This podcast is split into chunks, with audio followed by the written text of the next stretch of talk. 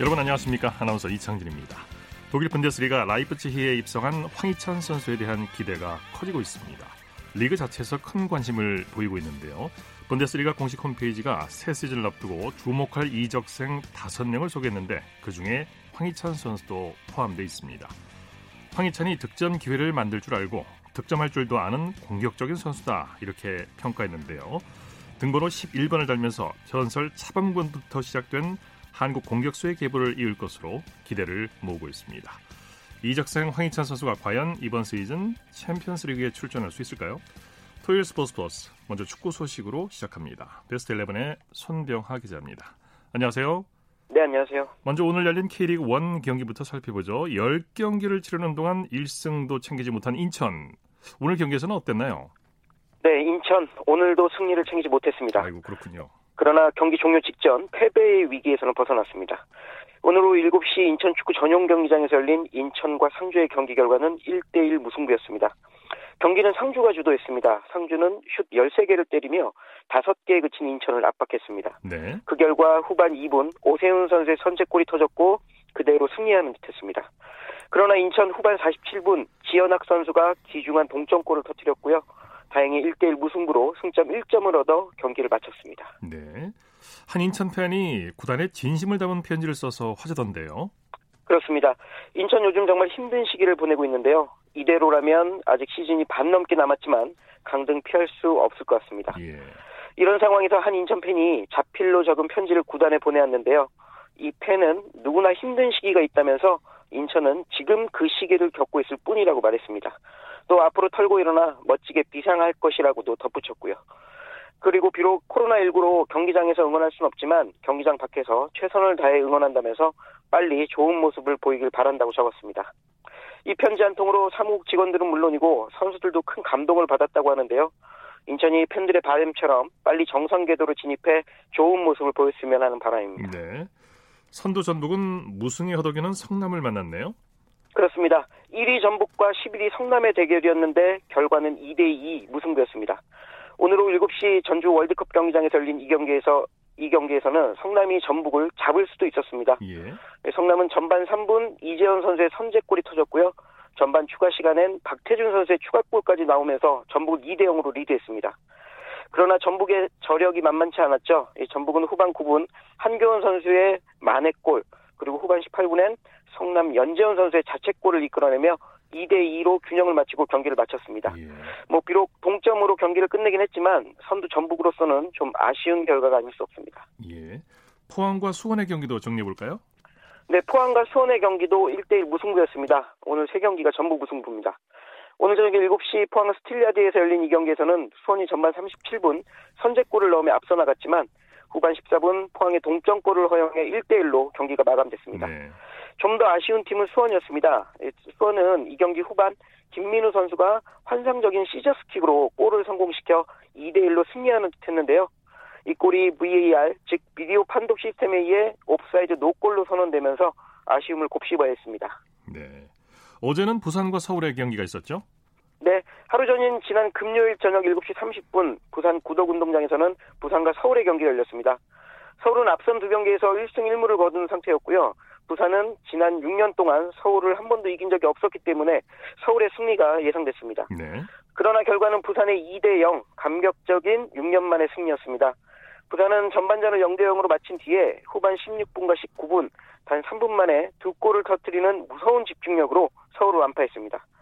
서울 어제 경기에서도 골 결정력 부족, 그리고 공격력의 한계를 다시 한번 절감했는데요. 현재 열려있는 여름 이적 시장에서 반전을 이끌어내지 못하면 올 시즌 상당히 힘들 것으로 보입니다. 네.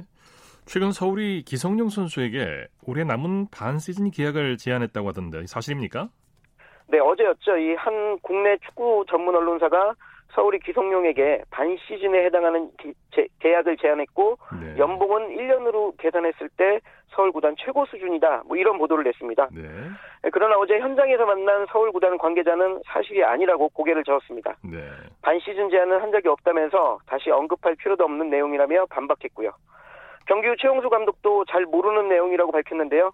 다만 서울 구단이 기성용 측과 만나면서 영입과 관련한 얘기는 꾸준히 진행 중인 것으로 확인됐습니다. 네, 반시즌 계약도 가능하긴 한가 보네요. 네, 맞습니다. 내일 경기 일정도 소개해 주시죠. 네, 일요일인 내일은 K리그 1 두 경기 열립니다. 먼저 내일 저녁 7시 강릉 종합운동장에서는 강원과 광주가 격돌합니다. 순위가 추락하고 있는 강원과 순위가 오르고 있는 광주의 대결인데요. 내일 경기에서 패하면 중위권 순위 싸움에서 밀리기 때문에 두 팀 모두 필승해야 하는 그런 경기입니다. 같은 시각 대구 축구 전용 경기장에서는 대구와 울산이 맞붙습니다. 최근 무서운 상승세를 타고 있는 대구, 그리고 우승 후보 울산의 내일 경기 이번 라운드 최대 빅매치로 꼽히는데요. 창과 창이 격렬하게 부닥칠 내일 경기에서 과연 어떤 팀이 웃을지 주목됩니다. 네, 코로나19로 무기한 연기됐던 유럽 챔피언스리그 8강 대진표가 발표됐죠. 네, 유럽 축구연맹 챔피언스리그가 재개 일정과 함께 8강 대진표를 확정 발표했습니다. 일단 아직 마치지 못한 16강 4경기는 우리 시각으로 8월 8일과 8월 9일 공이 새벽 4시에 킥오프합니다. 이 4경기는 모두 1차전만 치는 상태였기 때문에요. 2차전을 통해 8강 진출 나머지 4팀을 가려야 합니다. 경기는 홈 경기를 치르지 못한 각 팀의 홈에서 무관중 경기를 열립니다. 이후 16강 전부터는 모두 단판으로 승부가 진행됩니다. 8강전은 8월 13일부터 16일 사이에 열리고요. 네. 4강전은 19일과 20일 양일에 걸쳐 치러집니다. 네. 마지막으로 결승전은 8월 24일에 열립니다. 네. 대진표도 살펴보죠. 일단 16강 2차전을 치러야 하는 총 8팀은 함께 묶였군요. 맞습니다. 레알 마드리드와 맨시티전 승자, 그리고 올림피크 리옹과 유벤투스전 승자가 8강 1경기에서 맞붙습니다. 네. 이어 나폴리와 바르셀로나전 승자, 첼시와 바이에른 뮌헨전 승자는 8강 3경기에서 격돌합니다. 네. 따라서 8강 1경기와 3경기의 확실한 대진은 16강 잔여 경기들이 끝나야 알 수 있습니다. 나머지 8강 2경기는 대진이 확정됐습니다. 먼저 황희찬 선수가 이적한 라이프치히와 스페인 라리가의 아틀레티코 마드리드가 격돌하고요. 이탈리아 세리에 A의 아탈란타는 프랑스 리그 1의 강호죠. 파리 생제르맹과 4강 진출을 놓고 격돌합니다. 이번 챔피언스 리그는 8강부터 모두 포르투갈 리스본에서만 열리고요. 경기장도 단 2곳만 사용합니다. 결승전이 열린 장소는 이스타지우 다 루즈 스타디움입니다. 네, 조금 전 황희찬 선수 얘기를 전해드렸는데 라이프치히로 이적한 황희찬 선수가 8강전에 출전할 수 있나요? 결론부터 말씀드리면 출전할 수 없습니다. 원래 규정대로였다면 출전할 수도 있었습니다. 예. 외파 규정이 과거엔 한 시즌에 한 팀 소속으로만 챔피언스 리그에 나설 수 있었는데요. 이 개정안 규정에 보면 이적한 새로운 팀에서도 출전할 수 있다고 바뀌었습니다. 예. 이 규정대로라면 오스트리아 분데스리가 짤지그루크에서 뛰던 황희찬 선수가 독일 분데스리가 라이프치히로 옮겼기 때문에 뛸 수 있다는 해석이 나옵니다. 그러나 라이프치히 선수로 선수 등록을 하지 못했기 때문에 뛸 수 없습니다. 네. 올해 챔피언스리그 선수 등록은 지난 2월 3일 마감됐는데요. 당시 황희찬 선수는 짤지그루크 선수로 등록을 했기 때문에 라이프치히 선수로는 이번 시즌 열리는 자녀 챔피언스리그 경기에 출전할 수 없게 됐습니다. 예. 소식 감사합니다. 네, 고맙습니다. 축구 소식 베스트 11의 손병하 기자와 정리했습니다.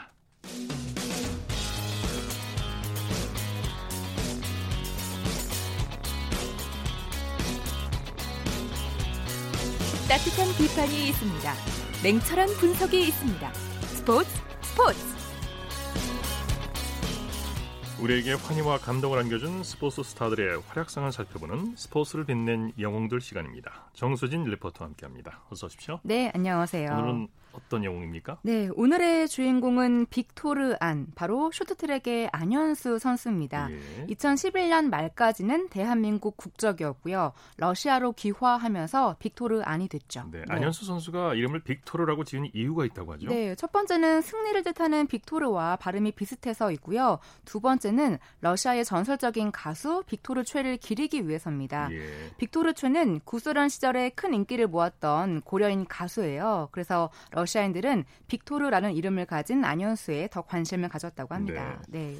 아무래도 안현수 선수의 활동은 대한민국 선수 시절과 러시아 선수 시절로 구분이 되겠죠. 네, 먼저 한국인으로 활동했던 2011년까지 금메달이나 1위가 아닌 것을 찾기가 더 힘들 정도의 기록인데요. 사실 안현수는 초등학생 때부터 재능을 보였고요. 이후 중학생 때는 동계체전 3연패를 하고 전국 고등부 1위를 하면서 천재 스케이터로 주목을 받았습니다. 예. 특히 만 16세에는 2002년 주니어 대회 1000m, 1500m에서 너무나 쉽게 1위를 하면서 종합 우승을 하고요. 그 이후에 솔트레이크시티 동계올림픽 국가대표로 참가를 합니다. 그 당시 체구가 워낙 왜소했기 때문에 가벼운 체중과 기술을 이용한 그런 스케이팅을 선보였고요. 특히 1000m 결승까지 진출을 하면서 많은 분들의 관심을 모았는데 그 결승에서 계속 5위로만 달리고 있었는데 마지막 코너에서 리지아준, 안현수, 오노, 투르쿠트가 모두 엉켜 넘어지면서 스티븐 브래드 버리가 역대급 운으로 금메달을 가져가고 안현수가 4위를 차지했습니다. 아직도 생각이 나네요. 이게 참 아쉬운 순간이었는데. 네, 맞아요. 네. 2002년 동계올림픽에서는 메달을 가져가지 못했지만 세계선수권대회에서는 메달 소식이 있었죠. 네, 2002 몬트리올 세계선수권대회 5000m 계주에서 금메달을 획득했고요. 2003년 이후부터 계속해서 금빛 행진을 이어갑니다. 특히 2003년부터 2007년까지 세계선수권대회 5연패를 했는데 네. 작은 체구에서 나오는 그런 순간적인 스피드와 탁월한 코너링 또 노련한 경기 운용을 했습니다. 이야, 5년 연속 대단한 겁니다. 그럼요. 그런데 2007 창 춘 아시안게임 500m에서 1위로 결승선을 통과하고도 편파 판정으로 실격을 당하고 말았는데요. 관련 내용 들어보시죠. 자, 날도 이렇게 추운데 창춘 동계 아시안게임에서 또 을씨년설한 소식이 들어왔습니다. 안현수가 1위로 골이 나고도 실격 판정을 당했습니다. 추월하면서 중국 선수를 밀었다는 것인데 편파 판정 논란이 현지에서도 뜨겁게 일어나고 있습니다. 정윤숙 기자입니다. 쇼트트랙 남자 500m 결승. 안현수가 코너를 돌면서 선두로 치고 나가자 중국의 리예가 중심을 잃고 쓰러집니다. 1위로 들어온 안현수를 뒤로하고 심판들은 모여서 협의를 했고 결국 안현수는 상대 선수를 밀었다는 판정을 받아 실격됐습니다. 느린 화면을 보면 완벽하게 빠져나간 안현수를 리예가 무리하게 추월하려던 상황. 지난 96년 대회에서 전희경의 금메달을 앗아갔던 심판위원장 왕시안이 이번에도 편파 판정의 악연을 이어갔습니다. 제가 몇 년 동안 국제대회를 나가봤지만 이런 상황에서 안현 선수한테 실격 주는 상황은 있을 수도 없는 일입니다. 지금 어이가 없고. 현장을 지켜본 외국 선수단과 기자들도 공정하지 않은 판정이라고 입을 모았습니다. 네. 500m에서는 실격을 당했지만 그래도 1000m와 5000m 계주에서는 금메달 그리고 1500m에서는 은메달을 획득합니다. 예. 그리고 2006 토리노 올림픽에서 3관왕을 차지하면서 많은 분들에게 자신의 이름을 각인시키게 되죠. 도대체 메달 숫자가 몇 개인지 모르겠어요. 네. 자, 그런데 2010년 12월에 소속팀 성남시청 쇼트트랙팀이 해체되면서 힘든 시기를 보냈죠. 맞습니다. 그 소속팀도 없어지고 부상 여파로 성적도 안 좋아지면서 새로운 팀을 구하지도 못하는 상황이었고요. 2011년에는 국가대표 선발에도 실패하게 됩니다. 네. 이때 러시아로 진출을 했는데요. 사실 이 당시만 해도 1년 일정이라고 이야기를 했지만 러시아가 원한 건 귀화였고 결국 그 소치 동계올림픽에 출전하기 위해서 귀화 신청을 합니다. 이후에 빅토르 안 안현수는 내 가슴에 어느 나라 국기가 달리든 크게 상관하지 않는다. 운동에 집중하기 위해서 내린 결정이기 때문이다. 네. 안 좋은 시선으로 보는 분들도 있지만 제 선택이기 때문에 각오도 하고 있고 선택을 후회하지 않게 열심히 준비해서 올림픽에서 좋은 모습을 보여주겠다 하는 인터뷰를 하기도 했습니다. 네. 귀화할 때 참 말이 많았는데. 말이 많았어요. 네. 실제로 2014 소치 올림픽에서 좋은 활약을 보여줬죠. 네. 그 올림픽만을 목표로 삼고 컨디션을 끌어올렸고요. 러시아도 지원을 많이 해줬습니다. 러시아 국가대표로서 즉 빅토르 안으로 출전을 하게 되는데 이때 1500m를 제외하고는 3관왕을 차지하게 되거든요. 그러니까 2006 토리노 올림픽 이후에 8년 만에 3관왕을 한 거고 이로써 올림픽 전 종목에서 우승을 하는 최초의 선수가 됐습니다. 자, 그러면 2014 소치 올림픽에서의 활약상 들어보시죠. 러시아로 귀화한 안현수가 쇼트트랙 남자 500m와 5000m 계주에서 금메달을 따내며 대회 3관왕에 올랐습니다. 안현수가 올림픽 남자 쇼트트랙의 역사를 새로 썼습니다. 500m 결승에서 가장 늦게 출발한 안현수는 마지막 한 바퀴 반을 남기고 승부를 걸었습니다. 폭발적인 스피드로 치고 나간 뒤 절묘하게 안쪽을 공략해 역전에 성공하며 가장 먼저 결승선을 통과했습니다. 올림픽 전 종목 금메달을 기록한 안현수는 이어진 남자 계주에서도 에이스의 위력을 뽐냈습니다. 빅토르 안!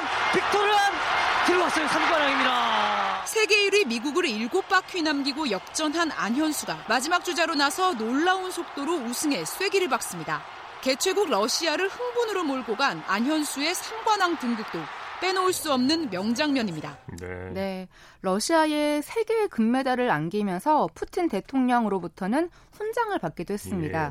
그 훈장은 경제, 사회, 스포츠 등의 분야에서 크게 기여한 사람에게 주는 제4급 조국 공헌 훈장이라고 하고요. 대통령은 쇼트트랙의 거장 빅토르 안이 러시아 대표로 출전해서 4개의 메달을 안겨주고 수백만 명이 이 쇼트트랙을 사랑하게 만들었다는 축사를 전하기도 했습니다. 그러니까 그만큼 이 올림픽이 끝난 이후에 러시아에서의 인기가 참 대단했는데요. 특히 초호화 아파트라는 통큰 선물까지 안겼습니다. 소치 동계올림픽에서 자국의 금메달 3개를 선사한 안현수 선수. 올림픽은 끝났는데도 러시아에서 인기는 여전합니다. 해외스포츠 박주미 기자입니다. 소치올림픽은 막을 내렸지만 안현수를 향한 러시아의 관심은 여전히 뜨겁습니다. 러시아 쇼트트랙 사상 첫 금메달을 안긴 안현수에 대해 러시아 한 언론은 러시아가 새로운 쇼트트랙 강국으로 발돋움할 천군 만마를 얻었다고 표현했습니다. 또 러시아 스포츠계에 있어 안현수의 귀환은 그만큼 혁명적인 것이라고 전했습니다. 러시아 정부가 소치 동계올림픽에서 자국의 3개의 금메달을 안긴 안현수 선수에게 아파트 2채를 선물했습니다.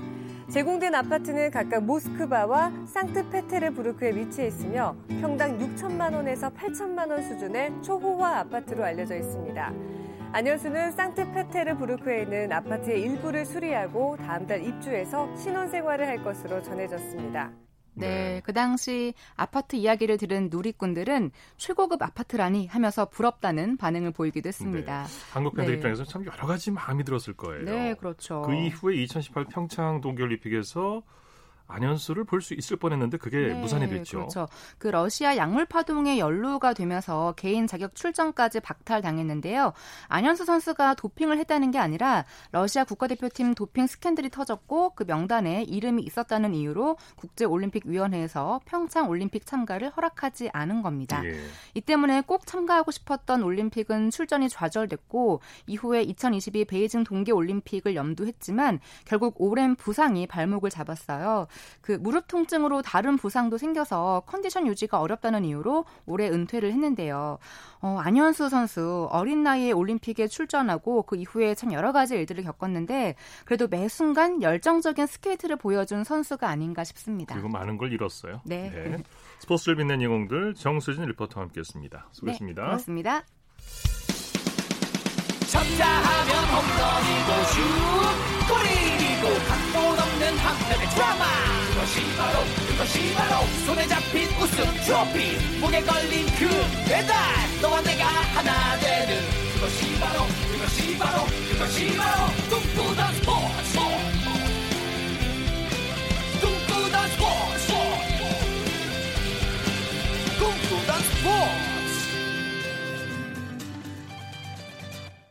이어서 한 주간의 해외 스포츠 소식 정리합니다. 월드 스포츠 연합뉴스 영문뉴스부의 유지호 기자와 함께합니다. 안녕하세요.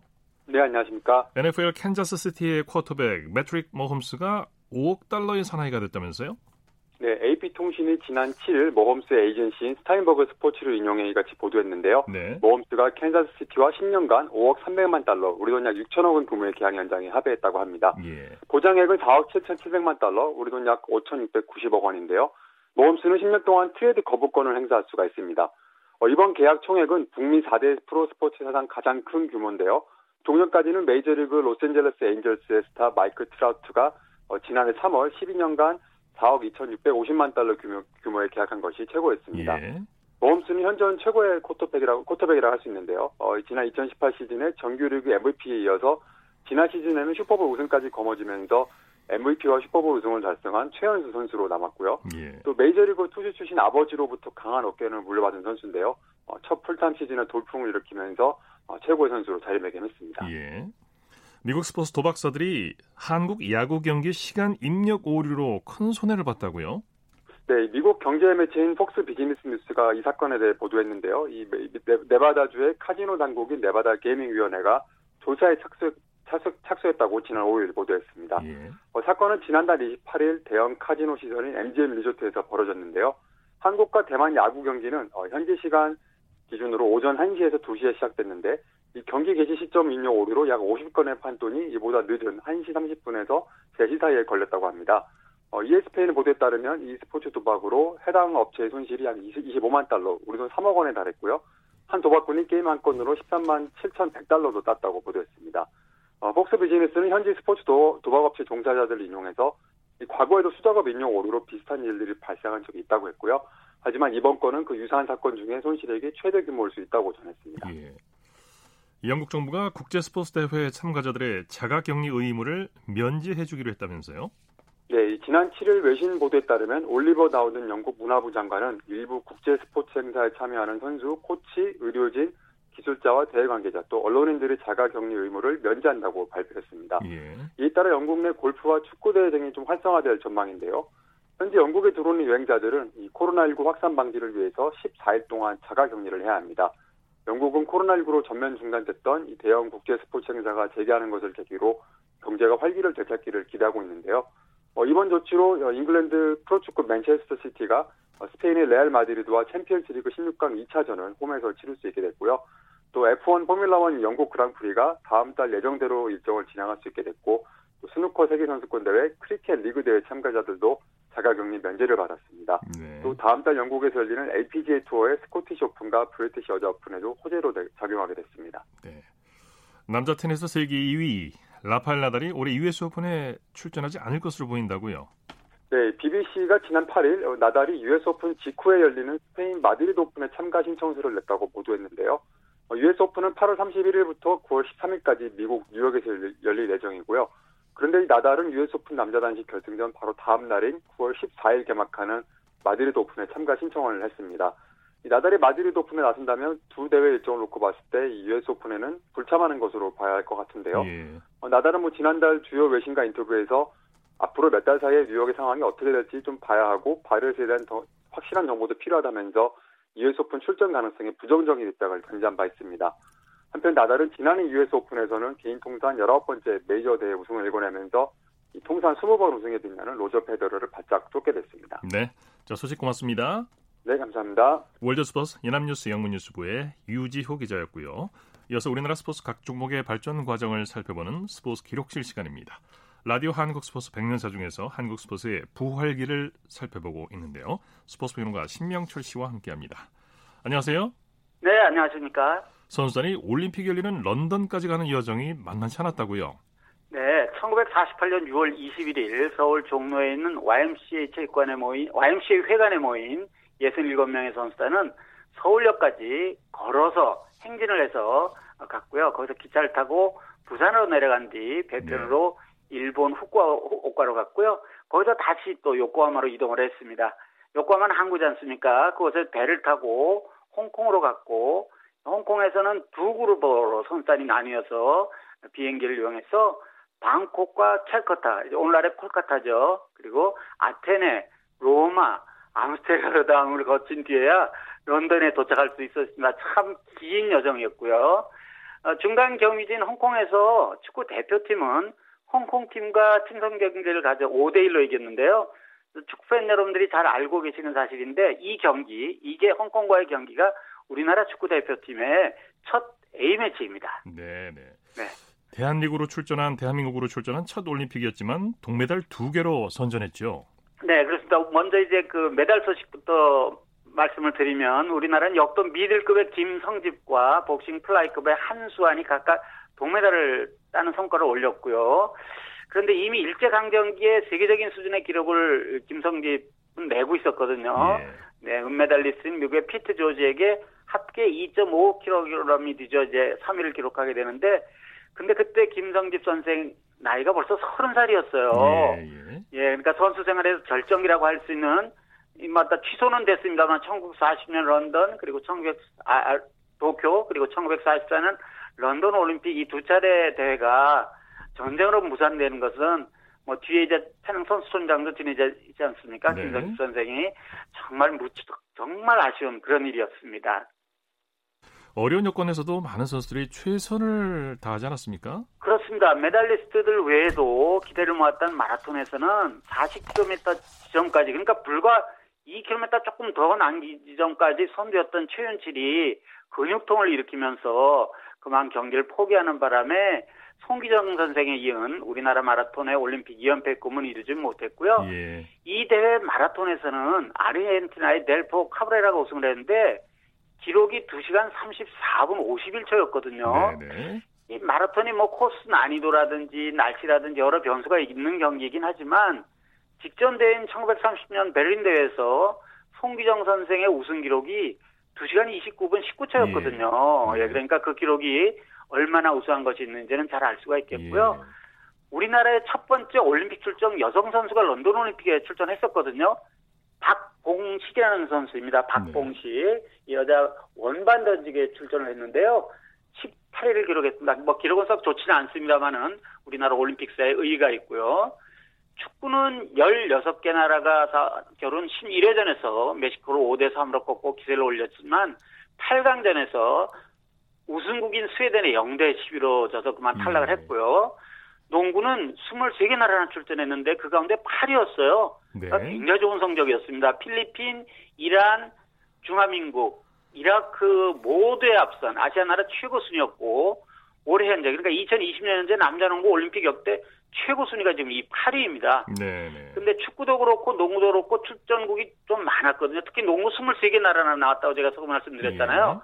예. 예, 이때는 대륙 예선이 없었고 그냥 자유 참가로 다들 이렇게 출전하고 있었습니다. 네. 종합 순위에서는 59개 출전국 가운데 하나와 공동 32위를 기록을 했는데요.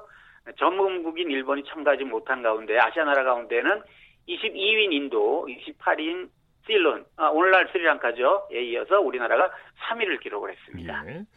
런던 올림픽 출국 전 예정됐던 체육회 집행부 총사퇴가 실제로 이루어졌다면서요?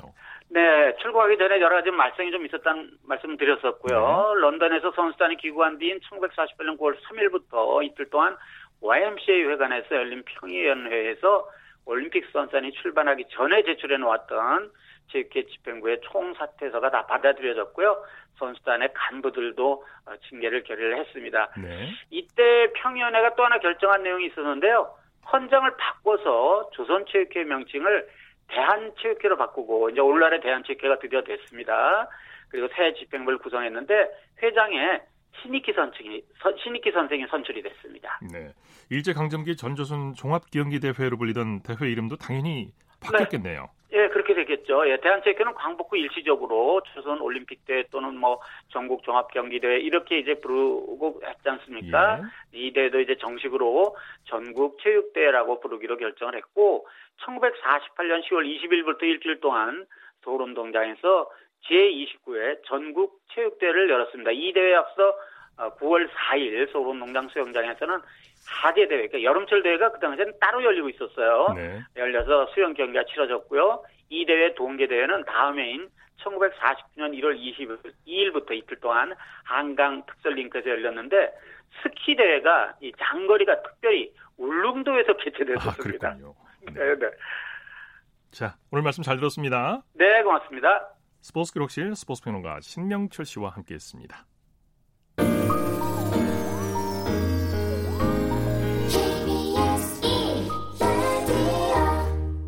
이어서 프로야구 소식입니다. 스포츠홀의 윤세호 기자입니다. 안녕하세요.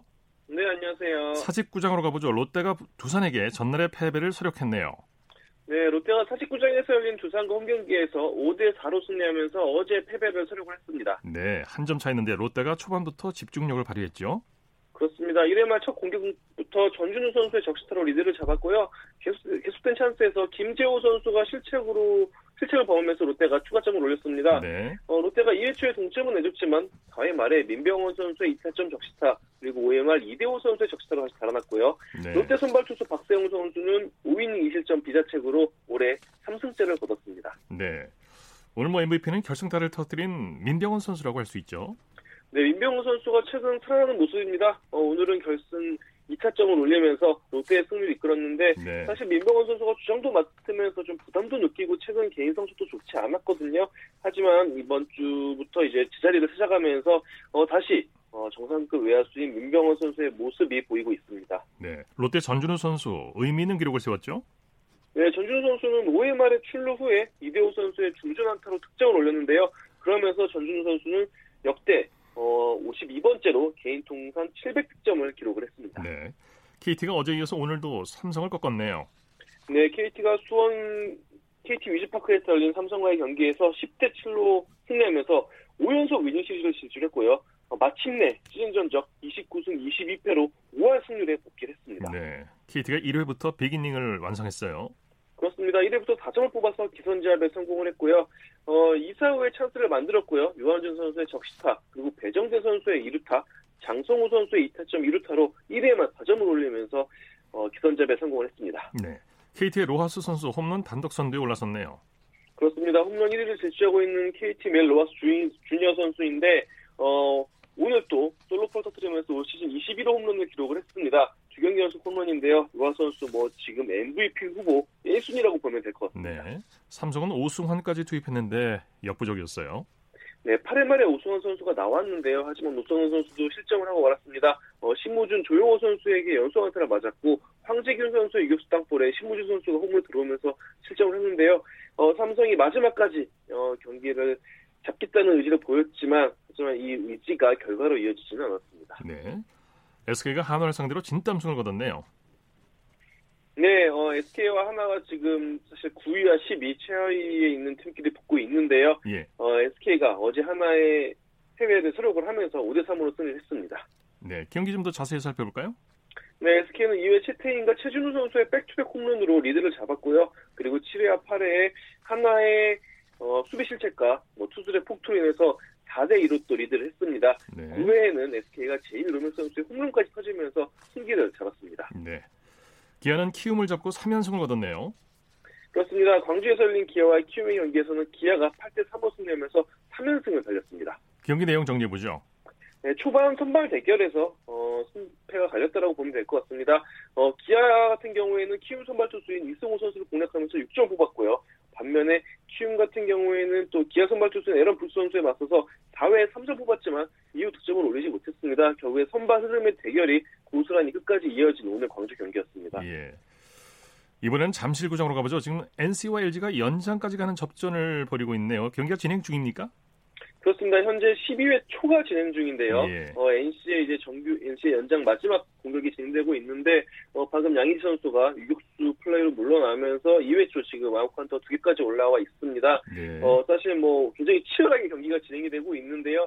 LG가 최근 굉장히 부진한데 오늘 그래도 신인 유민호 선수가 호투를 했고 또 라모스 선수 홈런 치면서 승리에 다가갔다가 NC 김성 선수가 동점 홈런을 치면서 지금 경기 연장까지 갔거든요. 네. 현재 NC는 에런 알테어 선수가 타석에 있는 알테어 선수가 홈런을 쳤는데 굉장히 경기가 치열하고 박빙으로 흘러가고 있습니다. 네, NC의 막강 선발진이 역시 위력을 발휘했죠.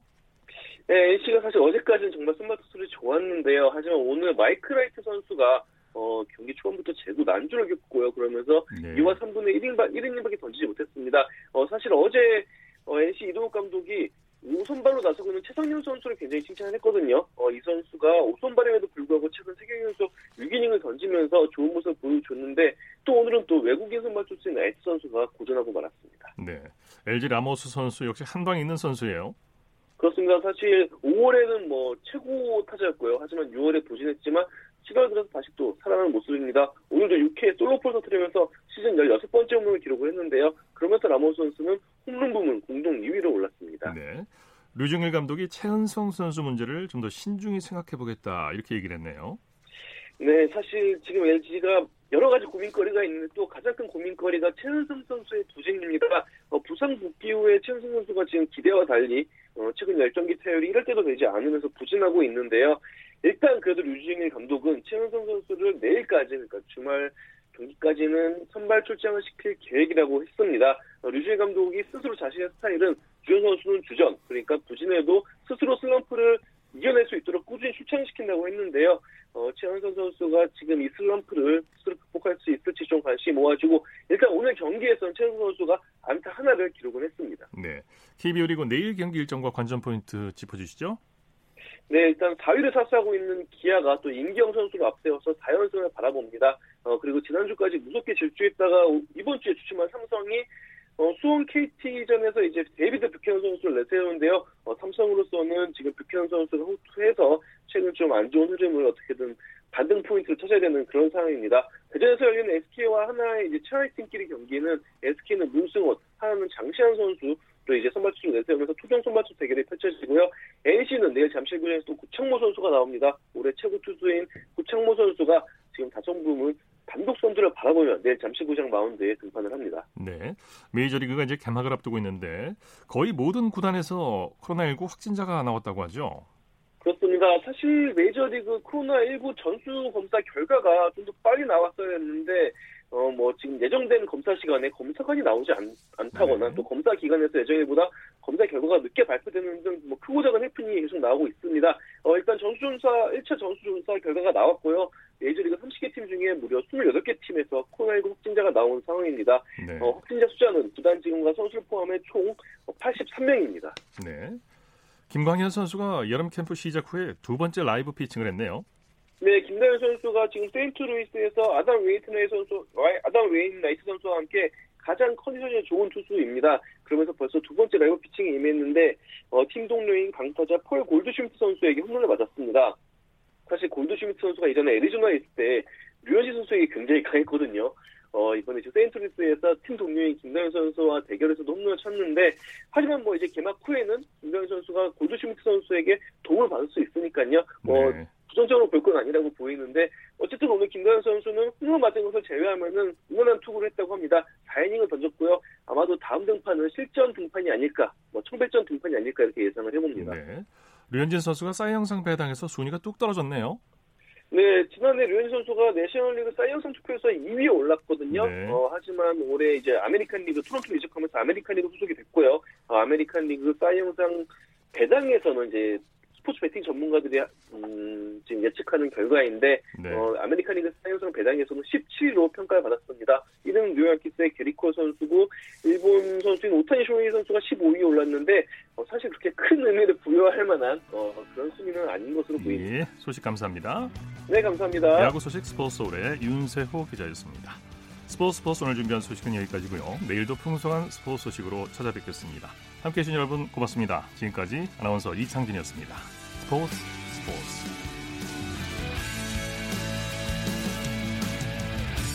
As the sun goes down in front of me, reminds me where I wanna be.